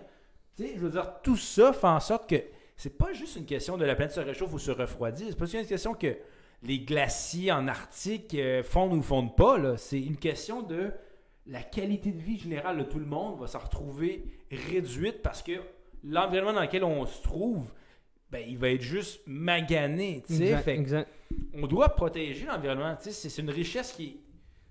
on parle de, de- En économie, on parle de, de capital, de main-d'œuvre, euh, de différents éléments, mais la richesse naturelle, ça a une richesse, ça, de capable de, dans 70 ans, de pouvoir l'exploiter encore, puis Mm, clairement. de- de- d'avoir une qualité de vie par rapport à ça.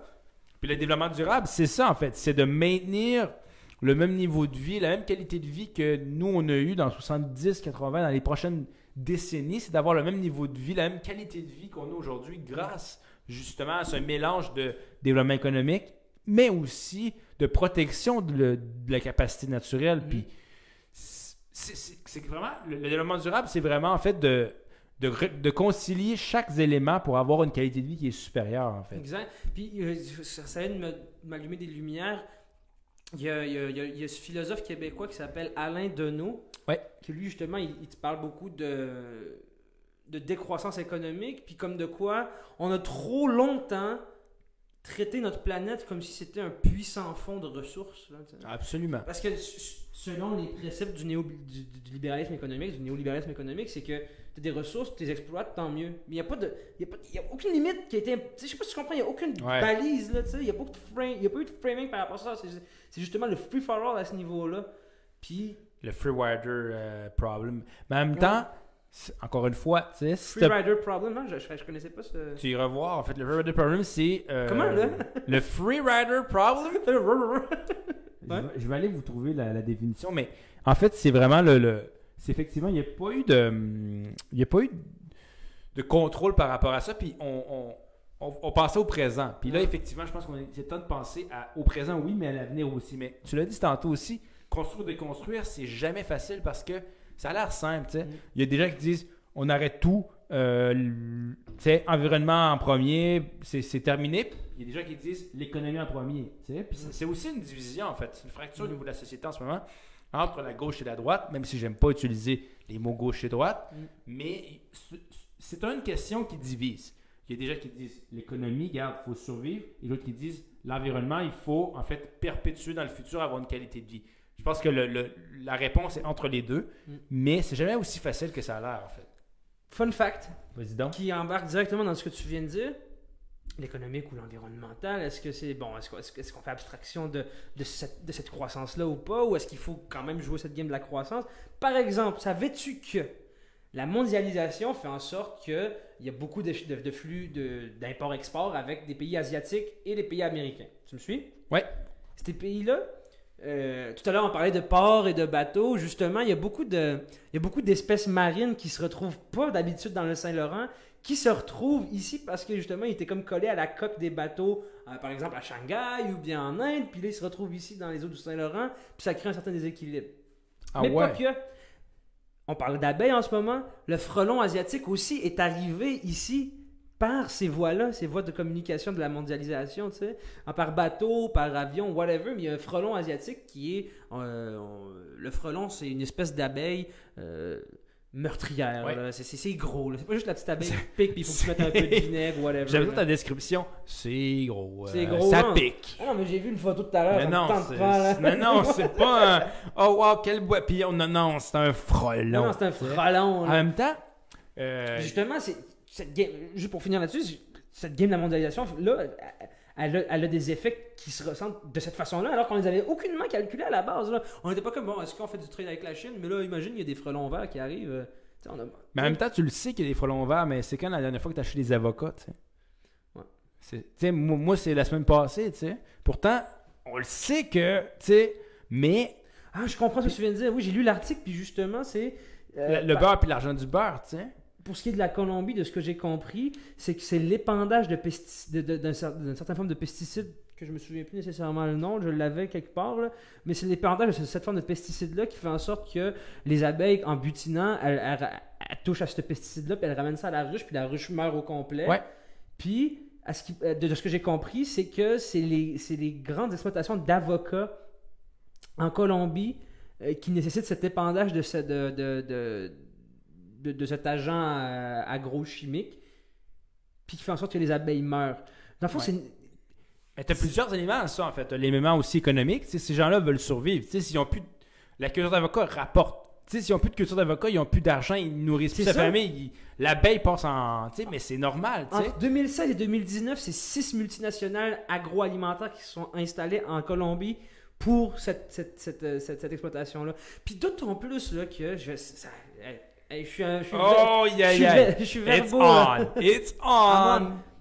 la, la, con- la, la, la, la, la production d'avocats, tu viens de le dire, ça tue les abeilles. Mais pas que.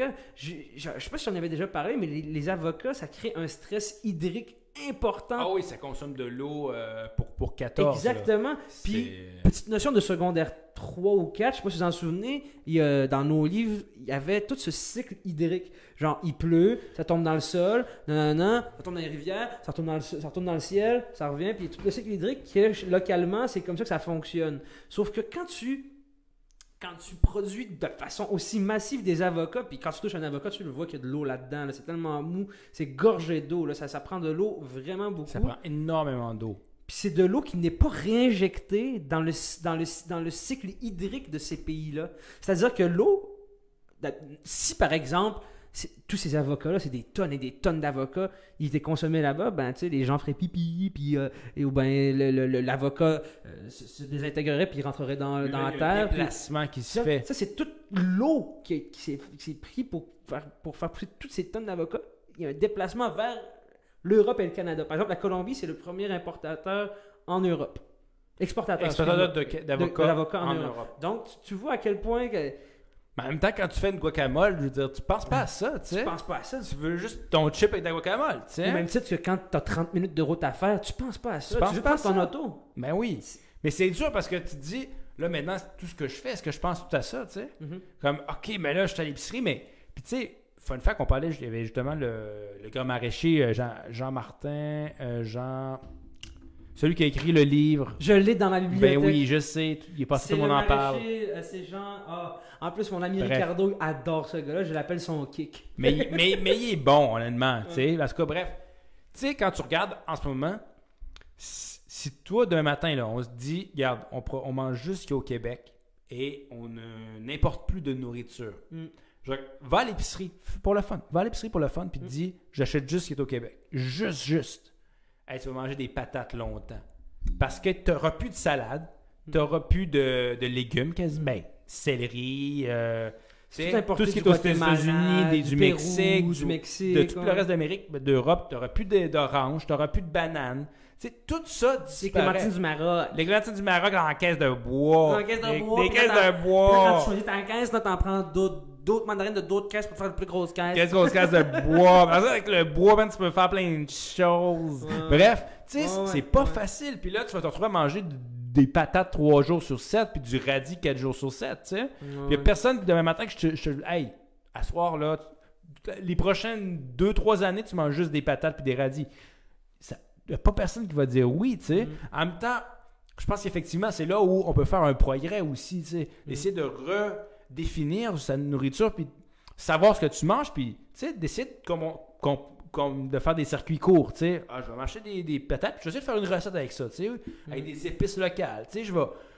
On peut réussir à, euh, à améliorer notre rendement écologique, puis être capable de redécouvrir des recettes locales en faisant des trucs faits d'ici, mais ça a l'air facile, mais ça l'est pas tant que ça. Ça me fait penser à une chaîne YouTube qu'un de mes amis m'a montré. Ça s'appelle René Ferron. C'est une chaîne YouTube. Allez, allez checker ça.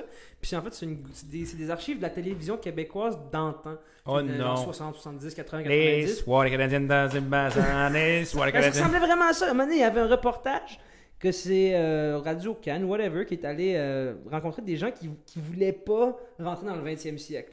Électricité, non. euh, moteur, non. nanana. Puis justement, genre, vous autres, qu'est-ce que vous mangez Euh, Ils leur demandaient, vous, vous, vous qu'est-ce que vous mangez? La plupart du temps, c'est comme ben, des patates. Des patates. Puis euh, niveau sucré, ben, des bonbons patates. Ah, sinon, c'est tout le temps des patates. tu sais. Puis oui, puis justement, la dernière, la, la dernière épisode de- d'Apéro Cigare, euh, Souffler le chaud et le froid, qu'on a fait la semaine passée, on parlait beaucoup de nationalisme, de repli vers soi. Puis euh, je sais pas si je pense qu'on avait abordé un peu le nationalisme alimentaire aussi, de Ouais. commencer à plus consommer local, puis ces affaires-là. Puis ça a beaucoup rapport, comme tu viens de dire, à la culture aussi culinaire. Tu sais, mettons, au Québec, il y a beaucoup, beaucoup de. Euh, tu récoltes l'été, puis tu fais du canage. Tu sais, euh, Ouais. faire des pots mason, puis que tu, tu ranges dans ton garde-robe, ces affaires-là. Mais justement, si tu veux que juste consommer le local, il faut que tu embarques dans ce carcan de la culture alimentaire d'ici, tu sais, qu'il faut que ce soit du canage, parce que l'été, c'est là que ça pousse. Mais ça se fait, puis il y a moyen de faire des belles recettes, puis Oui, de, bien manger. Clairement, clairement. Je je dis pas le matin, comme tu dis, tu manges des patates, mais je pense qu'il y a moyen de faire un équilibre, justement, puis d'essayer de, au moins, garde, tu sais, euh, je veux faire des, des gaufres avec des, de la farine d'ici, avec des bleuets, puis du Mhm. sirop d'érable, tu sais. Mhm. Tu sais, il y a- on n'a pas une variété aussi énorme de d'autres pays, au niveau d'autres pays pour faire, justement, des, des, des- des super recettes, puis tu sais, de, de mixer notre alimentation, mais il y a quand même certaines choses qu'on peut faire, puis je pense que euh, les circuits courts, c'est ça aussi, tu sais, c'est de dire, je vais acheter des patates à l'épicerie, pas emballées du Québec, puis je vais faire des petites sauces avec ça, tu sais, au lieu d'acheter des avocats qui Mhm. viennent de la Colombie puis qui coûtent hyper cher en eau, puis même, tu regarderas le niveau du fleuve Colorado, puis tout ça vient du fait que c'est des cultures énormément énergivores en eau qui absorbent l'eau comme une éponge, puis il en reste plus, tu sais. Tu vas voir, la rivière Colorado va avoir le même. Le même euh, C'est la rivière Chaudière, tu sais. hein. non, mais le, le- le- le même sort que la, la mer d'Aral en Asie. Là. Ça va devenir euh, absolument il y a rien, tu sais. Non, C'est un désastre oui, Les stress écologique. hydriques, c'est quelque chose Ah de oui. réel. La mort des abeilles, c'est quelque chose de réel. Honnêtement, Puis fun fact, avant de passer à je notre t'écoute. Je t'écoute. The cigar. Euh, Il y a des plantes maintenant qui. On n'a aucune idée en ce moment encore de l'utilité puis de tout ce que pourrait jouer le rôle des plantes dans nos vies. On les sous-estime, je pense, à, plein d'égards. Puis justement, les plantes qui poulent, qui poussent, pas qui poulent, qui poussent,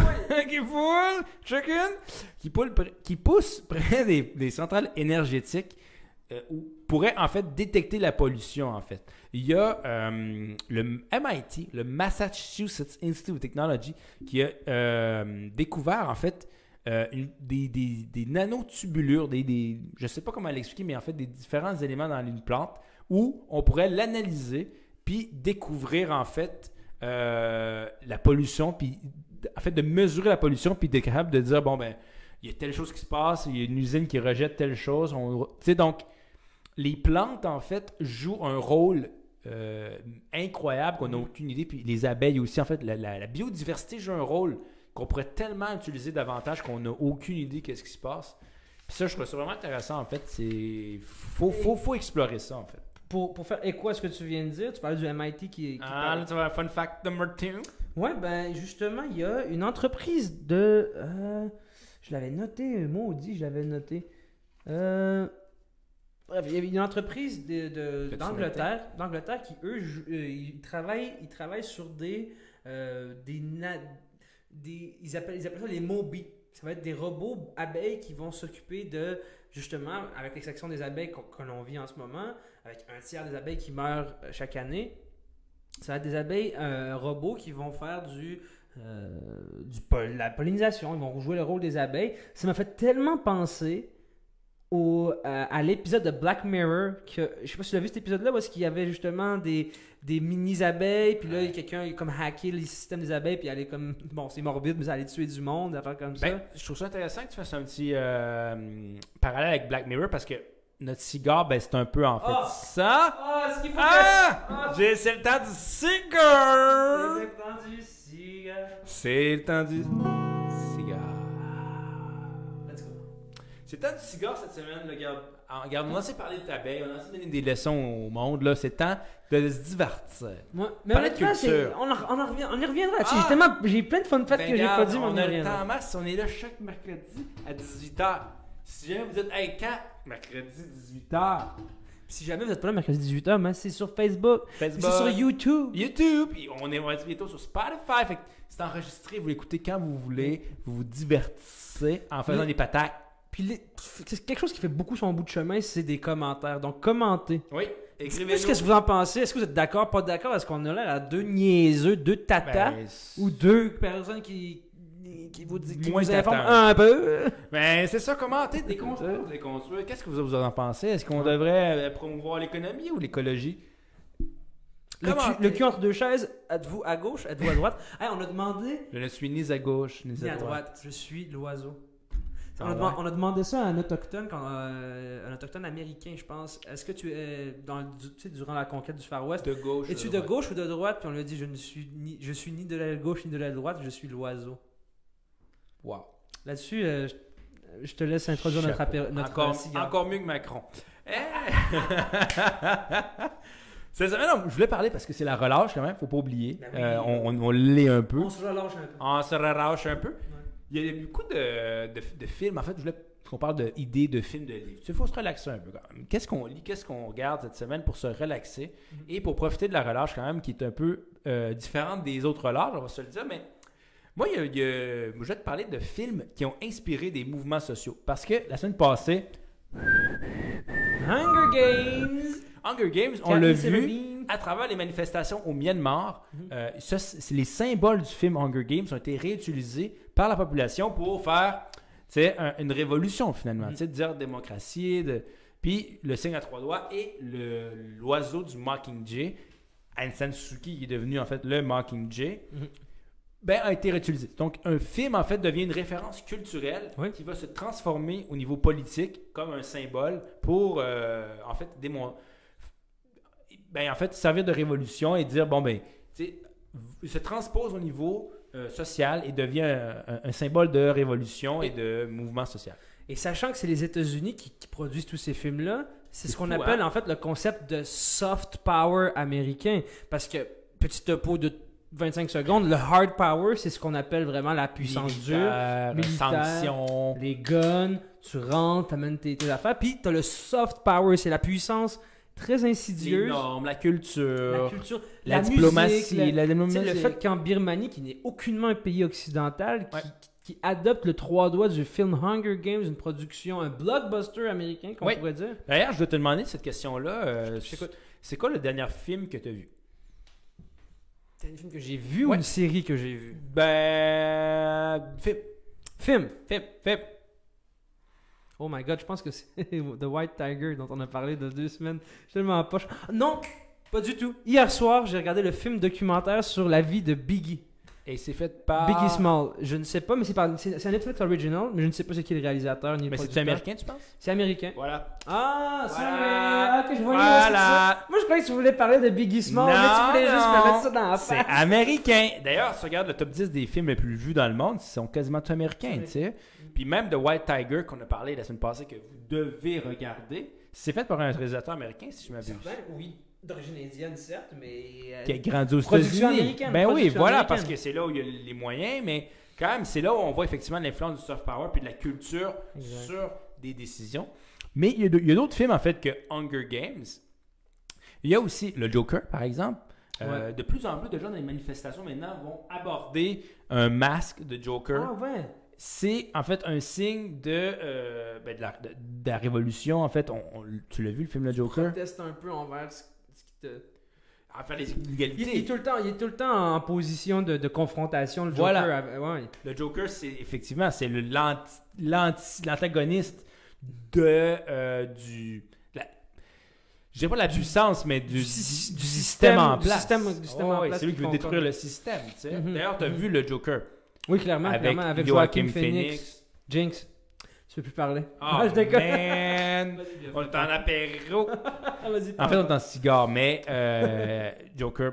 Non, excellent. Si écouté ce film-là, c'est américain encore, Non. mais Non, il- Écoutez non, non, ce le jeu d'acteur est, est insane. Joachim Phoenix, chapeau. Il y a aussi Spartacus aussi, Ouais. qui justement cette, cette lutte-là de, euh, comme tu disais tantôt, vers la noblesse romaine, Ça, c'est la noblesse. ouais, c'est la, la série Spartacus ou le film Spartacus? Le film. Ok, parce que moi j'ai écouté la, la- la série Spartacus Ah. de 3-4 C'est saisons. pas la même chose. Ah, Ça, il y avait du sang pis des gars musclés. Ben, on s'entend que Spartacus à la base, c'est sûr C'est la que histoire. c'est la sûr histoire. C'est la révolte des esclaves et des gladiateurs Oui. et des. Oh oui, on boit pas de l'eau là. C'est- Non, pas c'est- du c'est- tout. C'est violent. pas du tout. Puis. Ouais, C'est moi, ben, à chaque cigare, on parle de films révolutionnaires. La semaine passée, on a parlé de euh, Judas. The, voyons, In the Mess, euh, euh, non, and the c'est- Black Mess. The Bla- Judas and the D'ailleurs, Black qui est sorti. euh, Début février. on ouais. est allé le voir, on n'est pas allé le On voir. n'est pas encore allé le voir, mais, Mais j'ai- j'ai on- lu tellement des belles critiques. J'ai j'ai pas Ah fait ouais? mon devoir d'aller le T'as voir. pas fait ton devoir, j'ai pas fait mon devoir non plus. on a- Mais les cinémas viennent de rouvrir. Oui, d'ailleurs. Puis le popcorn est, à... est, est- est pas accessible. Non. J'ai vu un truc pour pouvoir manger du popcorn. C'est... Quoi? Tu remplis ton masque de popcorn. C'est bon. c'est pas pire, hein? Tu- T'arrives juste ici, ton, tu sais, ton, ton masque fait comme 3 Ouais. mètres de large, mais. Mais euh, un autre film qui inspire les révoltes, là, puis on parlait de train tout à l'heure dans nos apéros, Yes. euh, le Transperce-Neige, qui était un film à la base de Snowpiercer, puis là ils en ont fait une, ils en ont fait une série sur Netflix, le, le, le Transperce-Neige. En fond, l'histoire, c'est que c'est dans un monde post-apocalyptique où est-ce qu'il y a une dans une ère de glaciation, donc c'est-à-dire que la planète est, est- est bien congelée, puis il y a un train qui, qui se doit de faire le tour de la planète euh, à l'infini, je sais pas si tu me suis. Oui. À l'infini pour ne pas congeler, tu sais. ah, Puis ouais. dans ce train-là, dans les derniers, derniers, derniers, derniers, derniers wagons, ben t'as la, la plèbe, les, les La gens pauvres, plus la, la- la classe de marde, qu'en fait eux ils mangent des, ils mangent des galettes de cafard parce que tout à l'heure on parlait, on parlait d'alimentation du futur ou whatever tout à l'heure, ben plus tard, sérieusement toutes ces affaires-là de farine de grillon, farine de cafard, ces affaires-là, ça va devenir de plus en plus. Oui, les insectes, c'est effectivement une, bonne source de protéines, des Une trucs source, ouais. Bref, mais bref, c'est- toujours moins alléchant que les premiers wagons du transperce-neige qui, eux, ben c'est- c'est C'est c'est la classe. On parlait de Ah, bourgeoisie ouais, y a tout à l'heure, ben, il y a eu de l'embourgeoisement vers l'avant du train, il y a eu de Oh, la gentrification. C'est beau, là, l'avant Exactement. C'est en petite soie. Puis euh, en fait, c'est toute cette le transpersonnage, c'est toute cette histoire de les, les- les derniers wagons qui se révoltent contre les wagons de la- de l'avant, puis tout, tout dans cette ère de, de, de post-apocalyptique de glaciation. C'est c'est très intéressant. Ah, Donc, ouais. Judas and the Black Messiah, Transpersonnage, Hunger Games. Mais vous n'êtes pas obligé de voir des films révolutionnaires non plus, là. Vous pouvez juste Non, non, vous tu, tu peux écouter le Bojack Horseman, qui est un bon vieux cartoon. Oh, oui, ça, il n'y a rien de révolutionnaire, là. Non, pas du tout. Mais c'est quand même très, très bon. C'est quand même très, très drôle. Ouais. Euh, Il y a aussi La Casa di Papel. Ouh, Casa de Papel. Euh, D'ailleurs, que, que on, on surestime un peu, honnêtement. Tu trouves? Moi, je pense que. Tu trouves? Non, mais hey, sérieux, on va pas spoil, mais il y a des moments où tu te dis clairement, là, ça c'est exagéré. Puis tu sais, le fameux cliffhanger à la fin, là, on- Ouais. C'est vraiment un film très d'action. C'est un film où. Enfin, c'est pas un film, c'est une série. Non, Mais mais c'est une série c'est bien où ficelé. C'est bien ficelé. Moi, j'ai adoré. Je le- tu le manges, tu sais, tu manges la série comme. Ça, ça prend deux secondes, mais quand tu regardes le, le fond de la série, c'est pas une série qui. C'est pas la meilleure réalisation de l'histoire. Je suis désolé à Alex Pina, mais on s'entend là. Pour une réalisation européenne euh, Oui. et espagnole, C'est c'est pas mal. c'est très. euh, comment je dirais ça, tu sais? On, on- on est très dans de la science-action, là. On veut toujours avoir quelque chose de. Chaque épisode, là, tu penses que ça arrive, finalement, ça arrive pas. Mais il n'y a pas de construction de l'histoire. C'est toujours du. Oh, action, action, On t'en action, plein la action. gueule à chaque Ah oui, toujours. 30 minutes environ. Ce qui est bon, j'adore. Tu sais, c'est catchy, j'ai trippé. Mais quand tu regardes, Ouais. tu connais pas grand-chose sur les personnages. Euh, Mais toute cette, mais toute cette, toute cette atmosphère-là de reprendre, mettons, des référents, par exemple, comme euh, euh, Anonymous, tu sais, le, masque qu'ils utilisent dans, euh, dans Casa Casa de de Papel. Papel, il est très, très inspiré d'Anonymous, mais style Salvador Dali ou Voilà. quelque chose comme ça, Puis c'est ailleurs ce film-là qui est beaucoup repris euh, puis qui était un symbole finalement, en fait, c'est pas ce film-là, cette série-là, qui était un symbole finalement de lutte contre le pouvoir en place. Sais, Ouais. On parlait de Bernie Sanders, Donald Trump, de, de personnes qui veulent réformer le système. Ben, de voler une banque pour dire je vole pas un voleur parce que le gouvernement, est- le, système est voleur, en, en quelque En sorte. quelque sorte. On s'entend que il y a des messages dans Casa des Papel qui est Mm. mis. Est-ce que, tu sais, je veux dire, moi après, c'est pas de. Je suis pas là pour commenter le message ou pas. Mm. Parce que moi, je suis pas révolutionnaire. Mais. Euh, Bah, t'es ah, heures. À tes heures. you know, T'es pas communiste? Je suis pas communiste. Mais t'es pas extrémiste. Je suis pas extrémiste. Je suis très au centre. Moi, je suis un gars assez dans le compromis. Ouais. Mais euh, allez, si jamais vous avez pas vu ça, allez voir ça quand même, Casa de Papel. Ça, Non, vaut, la peine. Ça vaut la peine, ça vaut le détour. Puis on parlait tout à l'heure de soft power américain, ça fait du bien de voir.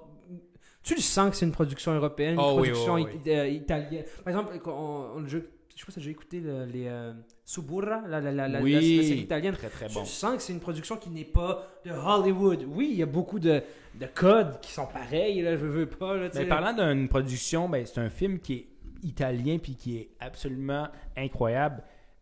La Dolce Vita.